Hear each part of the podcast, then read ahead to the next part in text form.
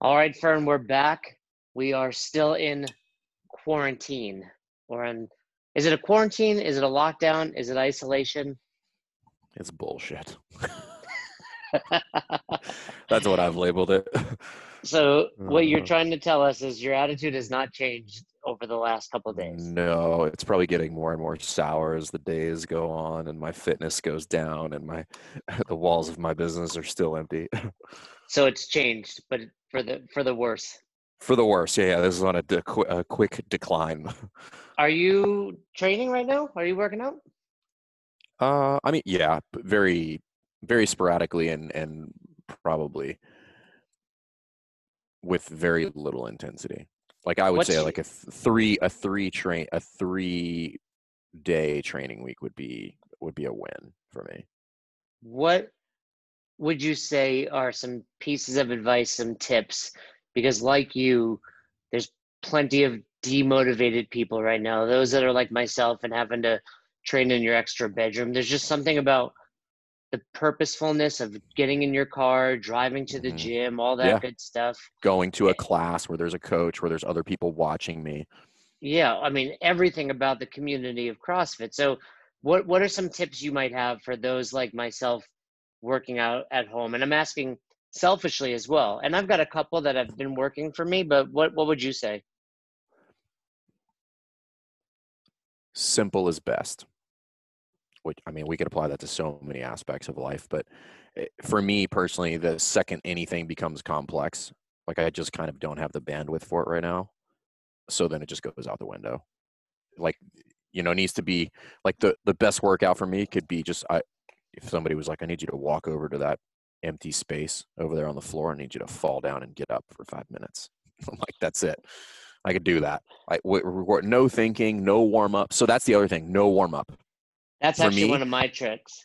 No warm up. It cannot be anything that requires a band, a mobility, like for me to get my joints ready. If I can't just walk in, not even tie my shoes and go, it's probably not happening. Yeah, that was the first thing I noticed with this is I've never been a fan of warming up, but if there's a class going on and I can joke around with other people, it'll happen. Or at a minimum, I'll hop on an assault bike or a rower. I have neither of those. Although we do have a Peloton bike now. Ra's got a Peloton bike. So I'm going to take a Peloton class today, see how that goes. Seems like a solid financial decision in the midst of global economic crisis.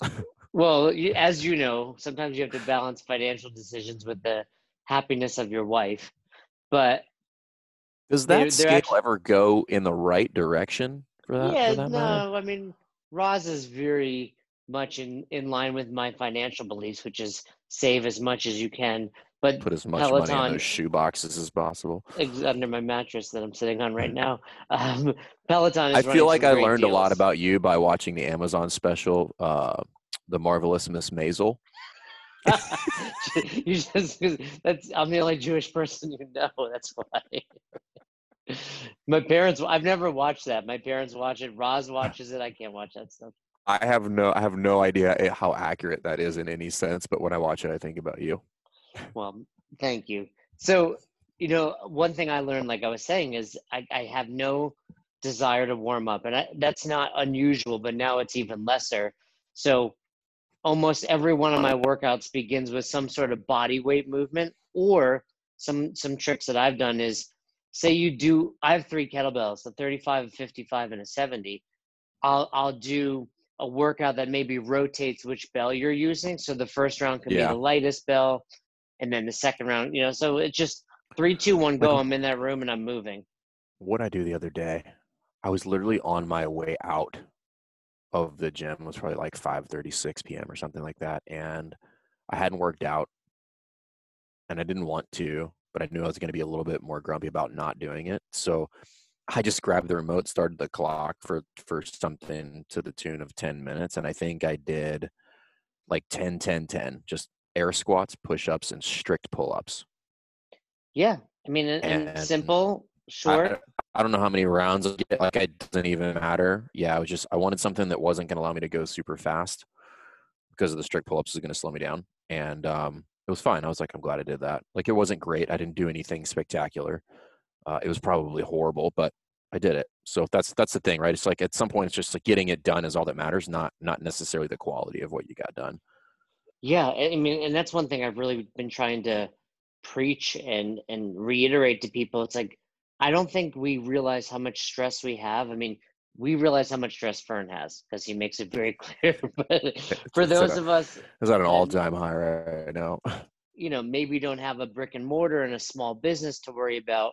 We still have some stress. I mean, Roz and I were talking at dinner last night. It's like, I forget almost what it was like to be out in the real world. I mean, you're going to the box every day, you know, social distancing, doing all that, but I haven't left my house in 3 days. Like, literally have not left my house. And I'm just like, what's it going to be like again? So I think there's a little bit of stress there. I didn't sleep well. I think, you know, your mind wanders. And training and nutrition also, when it comes to like fasting, is a stress on your body. And just because we equate it to a good stress does not mean, you know, it's always good. And when you're struggling, adding more to the plate is not necessarily the best move.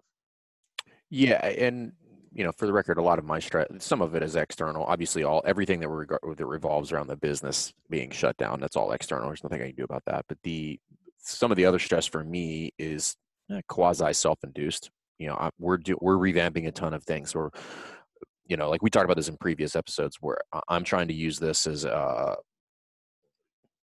prefer to live my life like this. If I'm going to go through some period of time that's going to be painful.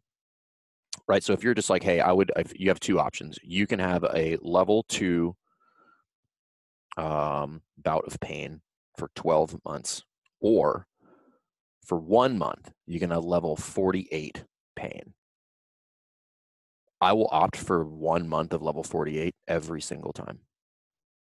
Yeah, so that's currently what I'm going through right now, is just like I'm revamping a ton of different things, like websites, going through all of our processes and procedures, you know, like redoing the trainer handbook, you know, like all these things that I have no desire to do, you know, like looking at all the SEO on our website. I'm like, this fucking makes me want to punch small children, but it needs to get done because on the back end, I'll be much happier. Like we'll have made a lot of headway in a very short amount of time.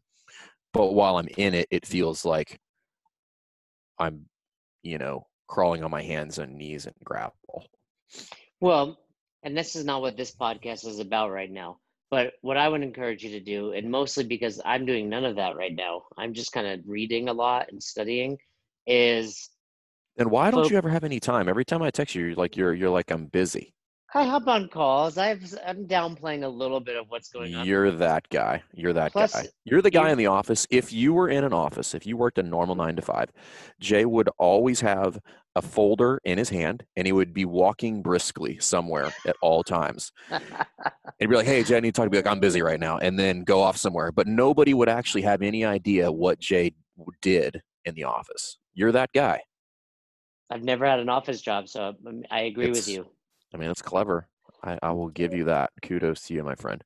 But point being, I would encourage you to take a step back, just evaluate some of the things you're working on, determine are they essential to the growth of the business, and maybe not have such a strong time frame on it. Maybe map it out so over the next. I know you're not listening to me about this, but just in case anyone. No, I am listening to you. I'm going through it in my mind. I'm like, well, yeah. I was going through it earlier in my mind. I was like, I'm doing this because I kind of want to, but I'm not going to make any headway on this particular thing today. So what I've done is I've just banged my head against the wall for 3 hours. And now I'm getting frustrated that I've made no headway on this thing that I wasn't going to make any headway on anyway. Well, and being a former box owner, I know, and I spoke to our good friend Katie Powell about this, who is a recent box owner here in Colorado as well. And it's like, there's always more to do. I think for me, my biggest stress to this day is I'll have a to-do list, and it's like I need to remember, just because it's a to-do list doesn't mean it's a 24-hour to-do list. And one thing I've gotten better at is on these bigger projects, kind of chunking them down.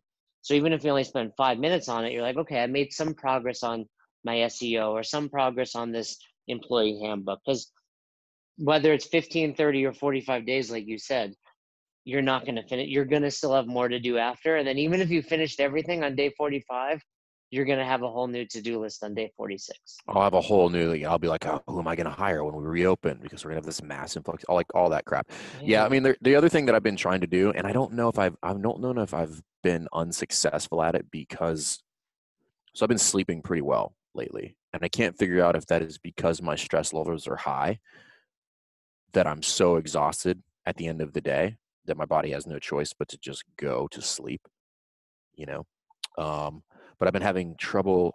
Typically I don't have any problems getting up at like 5. If I'm like, hey, I need to get some stuff done, I'll get up at 5. I haven't been able to do that lately. And I don't know why. It could, yeah, it could be either. I mean, it's hard to say. It could be you're overstressed or you're exhausted, or maybe you're not as stressed, or maybe something you typically do when the box is open, like coach really late, kind of keeps your, brain going. So you're actually shutting down a little earlier. You want to lay down on the couch behind you? We can figure this out. Need some downtime from the king of downtime. By the way, all those social media clips we're putting up on Best Hour of Their Day Instagram make me laugh every time. They're great. I can't wait until we can not social distance and do season 2. Where should we go for season 2? If you had to take your pick, where would it be? Anywhere. It doesn't even matter at this point. As long as we could see other human beings, it'll be fine. All right, I think we do Boulder then. I think you come out here. Of course, you would choose somewhere that doesn't require you to go anywhere. Well, there's that. But also, I just think there's a great, it's a very different climate and demographic than Raleigh. So I think I was going to say either there or Texas. I would do that. There's so many. I mean, in Texas, we got to say like where? Houston, Dallas. But yeah, certainly there's a lot of places we can go to. There's a couple of boxes in Dallas that we could bounce around at that are pretty unique. But anyway, yeah, and Austin would be another place. Yeah. So going back to those tips, I like the idea of minimal warm up, and then the other thing I just try to do is set a clock. I'm doing more AMRAPs, and I'm trying to go a little longer because the intensity, like you said, is down. So I figure, if you look at intensity, force, distance, time, my time is going to be higher.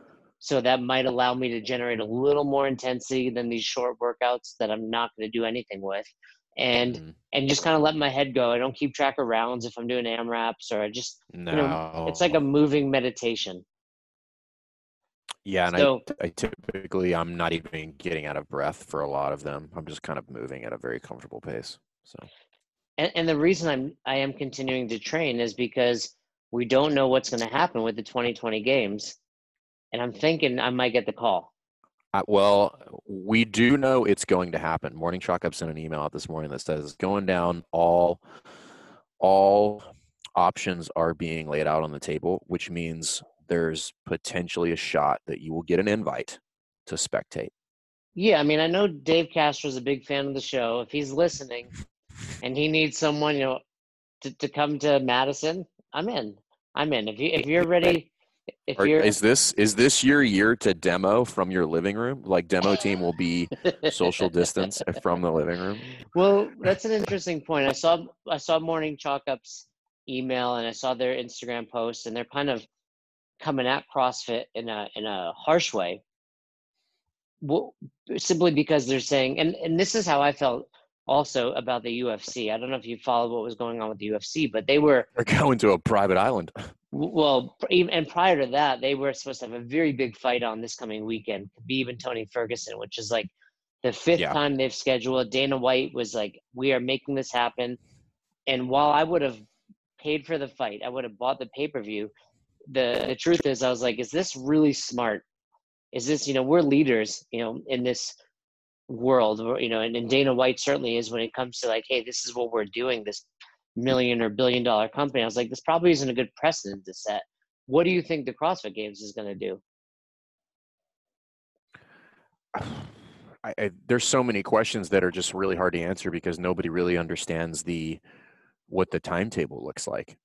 And if you just think about the vast majority of participants or athletes, just due to the nature of the structure of the games at this point, I'm pretty sure live outside of the continental United States. I don't know if that's well. Yeah, it has to be accurate at this point because of the new. So travel in and of itself, basically at this point, is going to be a problem. And travel has always been a problem. There's been years where athletes struggle to get visas. You know, we saw that last year with all the country winners. I mean, the challenge is, like you just said, no one knows.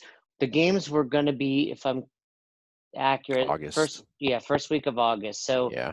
It's mid-April now, so May, June, July. So we have 3.5 months. And let's assume nobody gets open before May. Okay, so May 1st, things start to roll out. And that's Freddie Camacho, who's been on the show, posted something. May, June, July. So you have 90 days. Yeah. Well, like I was saying, Freddie Camacho posted something in the affiliate owners group. I think it was Israel, the country he referenced, you know, speaking of Jewish people doing it right. They had a slow rollout of the businesses that can reopen, and they would evaluate 2 weeks to see how that was going. And most people believe, you know, gyms will be at that level 4, which is the last one to open. So dumb. So whatever. Assuming that's accurate, we're talking another 6 to 8 weeks there. Now, the other piece of this puzzle is who's qualifying, because the sanctionals were stopped. I would imagine everything has to move to. So it's there's a go no go date for whatever we're going to do. Decision has to be made by X date. And we're just speculating at this point, but from what I know about planning in general, there is a drop dead date where we have to get this idea rolled out so that we can sift through. We have enough time to determine who the athletes are so that they can get their spot, punch their ticket, and get to the games. And typically we know who all of those are by May. So at this point, we're kind of. Do we know that? I mean, this is the first year the Open is being run this way, and the sanctional is the kind of sort of. I mean, like last year was like a tweener year. So I mean, there were sanctionals from last year, and they had the country championships. But like all of the national champions from the Open and the majority of the sanctionals were all done at some point in May. So you have 2 months where there's no additional names being dropped in the hat, unless it was a one-off invite, right? So, well, and you know, something to consider from that perspective also is, you know, athletes need to be training and preparing. That's why those 2 months are probably there, right? Athletes are resting, recovering, you know, maybe doing some periodization. I mean, yes and no, but I think primarily it's for planning purposes. Right, and they have to then book tickets, book a hotel, you know, or an Airbnb, you know, get their coaches tickets. There's a lot that goes on. So I think, I mean, if you look at that timetable and now you look at, really you're trying to open up. I mean, so we already had the Open, right? So that happened. You've had we've had like a handful of sanctionals. I think there was 27 roughly that were supposed to funnel athletes to the games.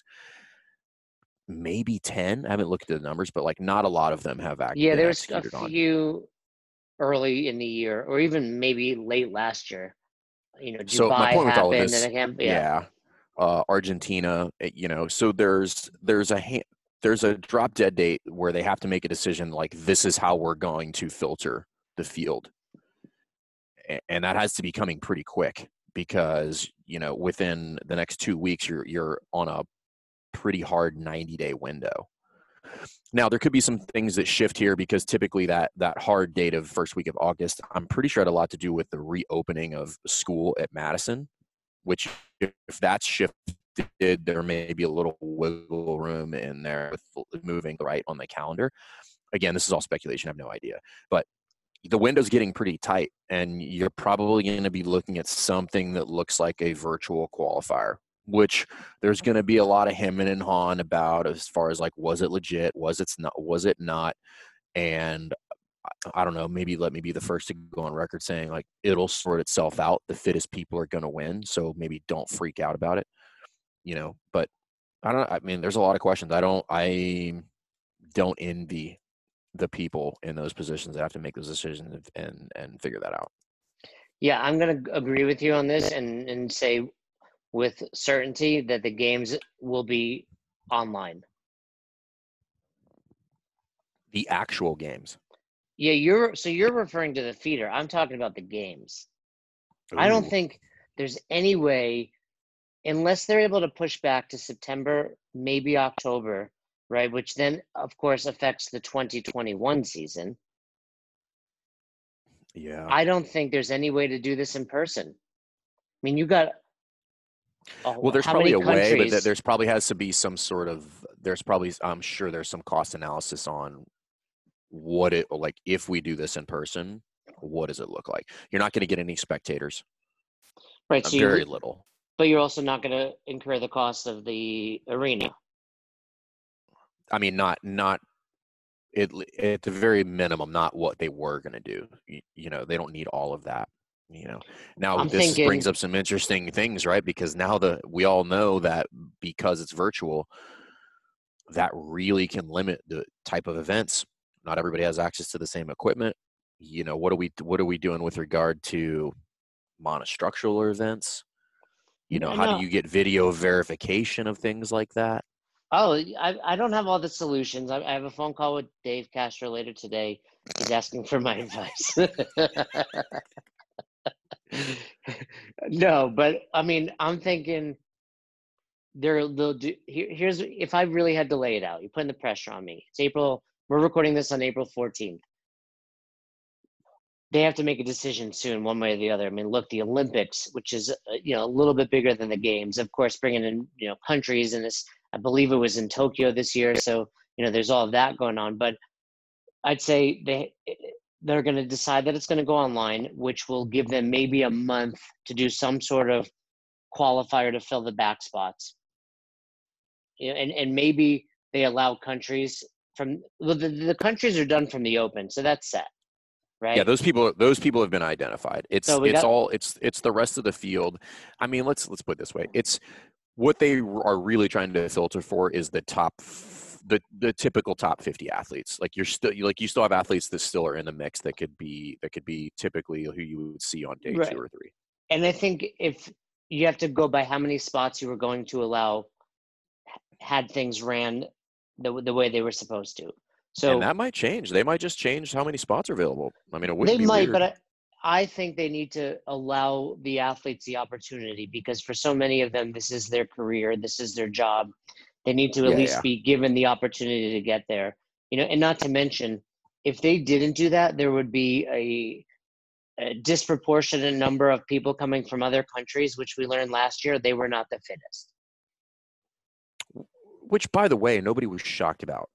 No, and not a big deal. I mean, I was surprised, to be honest. Like, I didn't pay close enough attention to judge that first event, and I had the fittest from India, and he didn't get out of the first round. I was surprised. I mean, I wasn't. It's just not as prevalent in a lot of those places. But that is how you get it to grow. That's how you increase the desire and the training and all of those things. So, 2-3 years of that, and you'll see a dramatic uptick in the performance of people that are coming from those spots. 100%. That'll sort itself out. Yeah. The people that were there last year are coming back stronger and fitter this year. But my point is, we can't have 100 countries represented, but only the 20 from the Open and a handful from the sanctionals.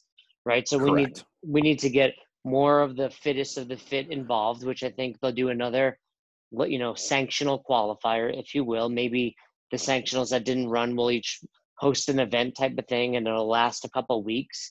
And then I think if I were really laying this out, I would put the dates out there. I would, obviously a very strict and very specific email. Hopefully by this time there's at least a little less rules on social distancing. And I would say, hey, every athlete, this is your list of equipment that you must have. Dave will work something out, probably with Bill from Rogue, to make sure those athletes have the ability to get it. And you need to have some sort of qualified judge, whatever that means. If that means, they have to go to places where seminar staff lives, potentially, right? So like CrossFit, which is a decent you have a decent pool of people to get to, that most of which I would imagine could probably is within driving distance. Yeah, I mean, in the United States especially, I'm not sure about some of the smaller countries, but for example, if CrossFit Roots hosted a workout, there's 5 to 7 seminar staff here, 10 to 12 that are driving, within 5 hours of driving distance. I'm sure we can run heats here. Yeah, I mean, if you lived on the East Coast, I don't think you'd have to drive. I think the max you would have to drive in any direction before you hit somebody that could judge that, you know, wears a red shirt is probably max 3 hours. Yeah. You know, and even if they didn't do that, but maybe they paid us to go places, or maybe, you know, the games athletes have to get a level one trainer, you know, someone that's just attended their level one and passed the test plus film it. I mean, is there any difference? Filming is a must. There has to be some sort of video verification. And you know what? And maybe in addition to filming, maybe they're live. So maybe fans can hop on Zoom, right, and watch their favorite athletes do it. So maybe CrossFit can make money by charging. Maybe they can have a fee that it costs to watch the best athletes compete. That's the spectator fee. But, you know, I think what would you say would be the obstacle there? I mean, really, is it any different doing that for the games than it is for the Open? I think the obstacle is not what most people think it is, which is verification of. I think that's very solvable. I think probably the big obstacle is you're limited with regard to the scope of the tests that you can give to athletes in a lot of scenarios, because they're not centrally geographically, like, they're not geographically located together. The equipment thing could be a problem. I mean, if you think about, I'm sure Rogue could do that, but that is getting equipment to 300 athletes that's all the same. You have, let's just say they all had a package, right? Like a pallet. You get your 350 pallets of games gear that shows up throughout the world, you know. And for the record, I have zero doubt that Rogue could deliver on that before lunchtime. Yeah, and you would obviously keep it simple. You wouldn't be sending worms out to everybody. But well, there's an entirely different question, right? The teams. We haven't even talked about that. That's a whole nother ball of wax. I'll give you my opinion on that, but I mean, I guess my question is, what's the difference between the Open and the games, right? Everyone does the Open, and we assume it's 95 pounds. We assume the scope of the test is the difference. The Open relative to the games and the tests is a very narrow window. We could all with pretty high accuracy guess what we're going to see over the course of that 5 weeks, like with very high accuracy. The games is totally different. Like nobody ever knows what you're going to see at the games. But let's take a look at last year. Then there's we judged 14, 15 events in total, maybe something like that. I think. How many of those were not measurable, observable, and repeatable at a box? The swim for sure. Right. So we're going to obviously look, like you said earlier, at monostructural stuff, right? Swimming and running potentially out, but you have a bike, you have an assault bike, you have a potentially an air runner if they had to, right? You have a rower. Yeah. So the running gets a little dicey. Well, the running has to be out. You can't. That would be a challenge, I would say. Unless it's on an air runner, and you'd have to predetermine that it had to be an air runner or a true form or something like that. Or a track. Yeah, I mean you could, but then it's like, is the track accurate? Is it 400? Is it 200? Does that give people an advantage? It's just, there's all sorts of weird steps that people would have beef with. So. My question would be then it gets difficult, and then the question is like, is it a legit test if there's no running involved? Right. Well, certainly we have to determine, is it a legit test? And then my question would be, what's more important, the legitimacy of this test or having the games? And let's also be clear, it's not an illegitimate test just because some of those movements aren't involved, but it certainly limits the modalities. Correct. You know, if I was to guess what Dave Castro would say, I think he would go with the legitimacy of the test. So you think he would not hold the games? I'm not saying he would not hold the games, but I because let's be clear, he's got a problem on his hands. I'll tell you that. But the games have been announced, correct? Like. They've said they're happening. That email said it was happening. To what extent it's happening, I don't know. Well, then my opinion would be Dave has to be basically, you have to realize we don't know what's going to happen. And if we're committing to running the games, there's a chance that the test is different this year. by its very nature, it's probably not be, it's not ideal. So it is what it is. I'm just saying, is there an asterisk? Is there an asterisk next to the 2020 winner because it wasn't live in person? I don't know. Isn't that like the whole benefit of CrossFit? Like anything's available. Like, you know, like you said, do you think anything would happen by doing it online that Frazier doesn't win? No, and with that being said, no, I don't follow. Based on the fact that I think he's fitter, but the very nature of having people do it on their own, it just invites controversy. Like there will be controversy in that scenario. So like, how do you go about trying to mitigate that? But there will absolutely be controversy. Like there is no avoiding it at this point. Yeah, and my only point is whoever's making the final decision, be it Dave, Coach Glassman, Nicole Carroll, I don't know. But the point being, if they are resigned to the fact that it is definitely happening, they know that there's a chance it's going to be very different this year because no one knows, hey, we can all be released from this quarantine. And then 2 weeks later, they say, oh, we made a mistake, quarantine again. So that's another thing. And then the quarantines are different places. So there might be athletes who with the game's going on, but they still can't leave their house. To the gym, right? Yeah.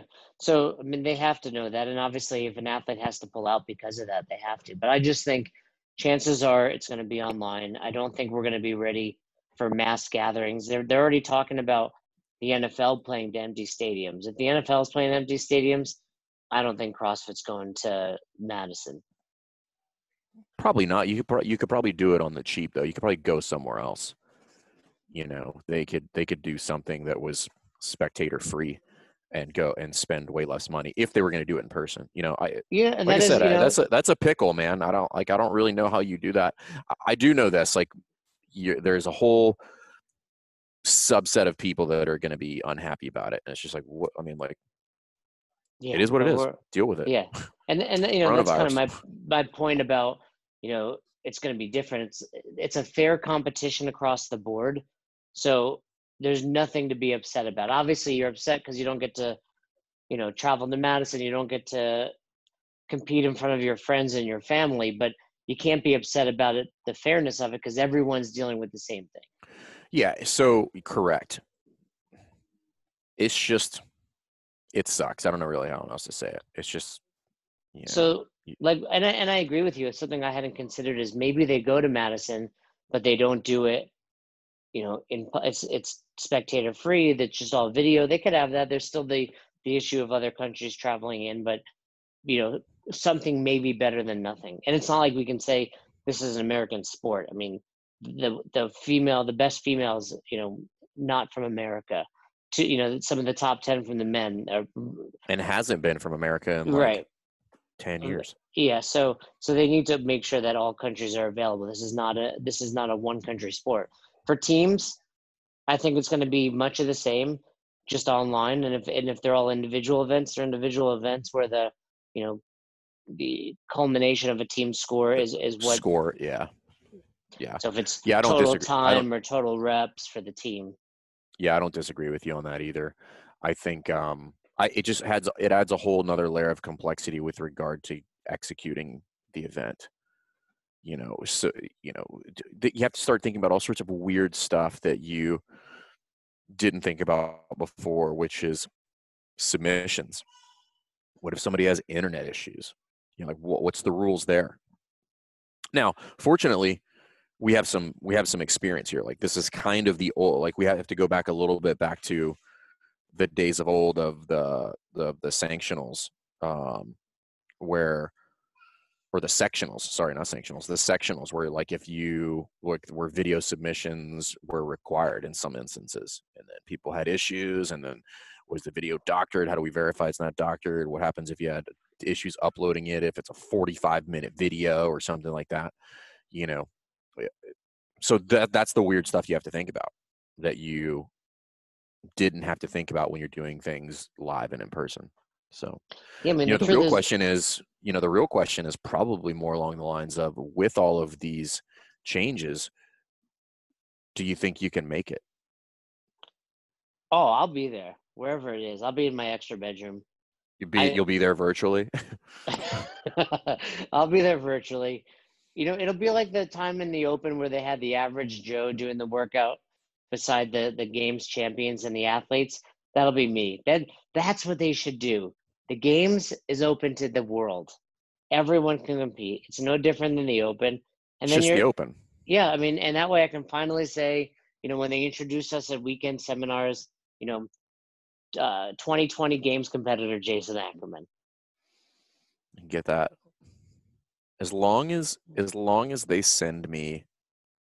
Now here's the question: if your first is submit, and at some point you're the leader, do you get a leader jersey?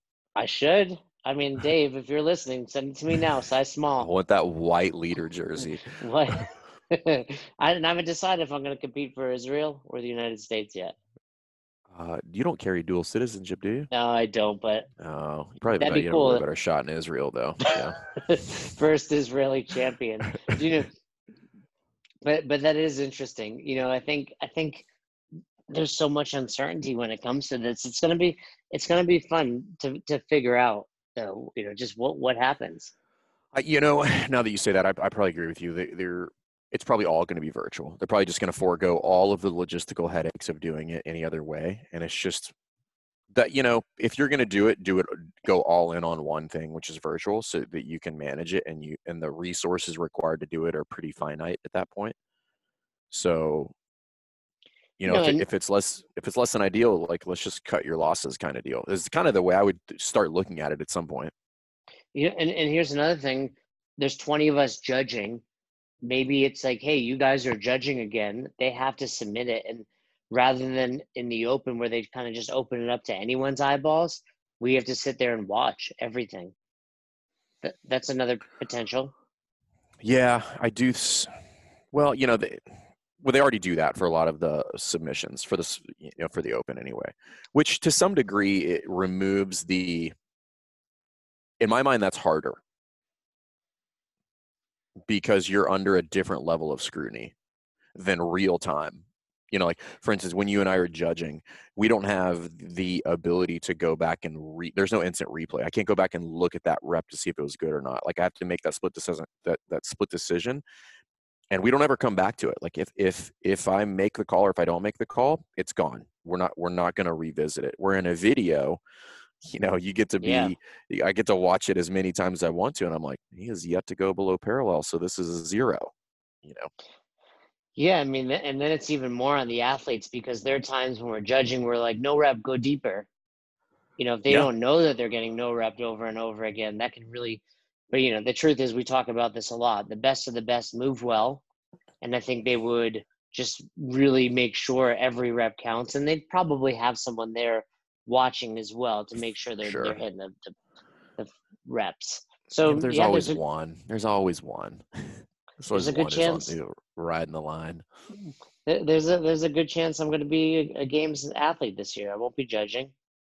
You know, the real downside of this, which we haven't talked about yet, is that we will not be in the documentary next year. Yeah, I'm waiting for my residual check from Heber. And Mars. I mean, I had way more screen time than you did, so. What was your favorite event to judge last year?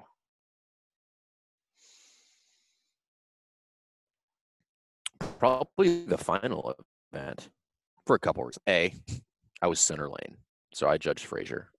Which was the final, the standard? Yeah, 30, 30, muscle up.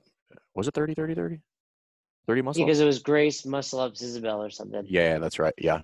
So I thought it was great just because the tensions were high, man. I mean, that event mattered from a standpoint of winning. And there were some mathematical probabilities that Frazier would not win. And in all of my years of judging, so I think that was number 6, him at least, judging him. That's the first time I've seen him really have to. I mean, like, after he won, like he didn't have enough energy to be excited. Like he was done. Really has to go to that place. Yeah, and I watched him do it. Like, you could see him physically and mentally going there in the midst of the workout. Like, it wasn't like that was a lot. That was a lot for him. So that was cool from that standpoint. You know, I kind of agreed with Dave in the documentary that I thought Mary was cool. I loved Mary. That was actually, I have two favorite events. I love just watching the cleans because we didn't really do anything. Except the tie break when we got to watch. Oh, yeah, that was it Noah and Saxon Panchik? Yeah. We did have the one tie break, but that was really it. So, you know, that was fun because we just had a, you know, front row view of this great event and got to hang out and chat. But I liked Mary. It was a ton of reps. I thought it was a great test. I mean, it's a classic girl workout with two of the more challenging gymnastic movements and one really high rep of a basic movement. Like, and to see those athletes go at almost imam it, I mean, or more than that, that's pretty ridiculous. No, more than that. Like, I had one of the females who went 22 rounds of strict handstand push-ups. Yeah, I mean, that's taking less than 2 seconds per rep for 20 minutes. It was. So, and this is where people are like, this is boring. And I'm like, not on the floor judging, it wasn't. I mean, it was so fast that I was just panic stricken for 20 minutes, like trying to keep up with the pace at which they're moving.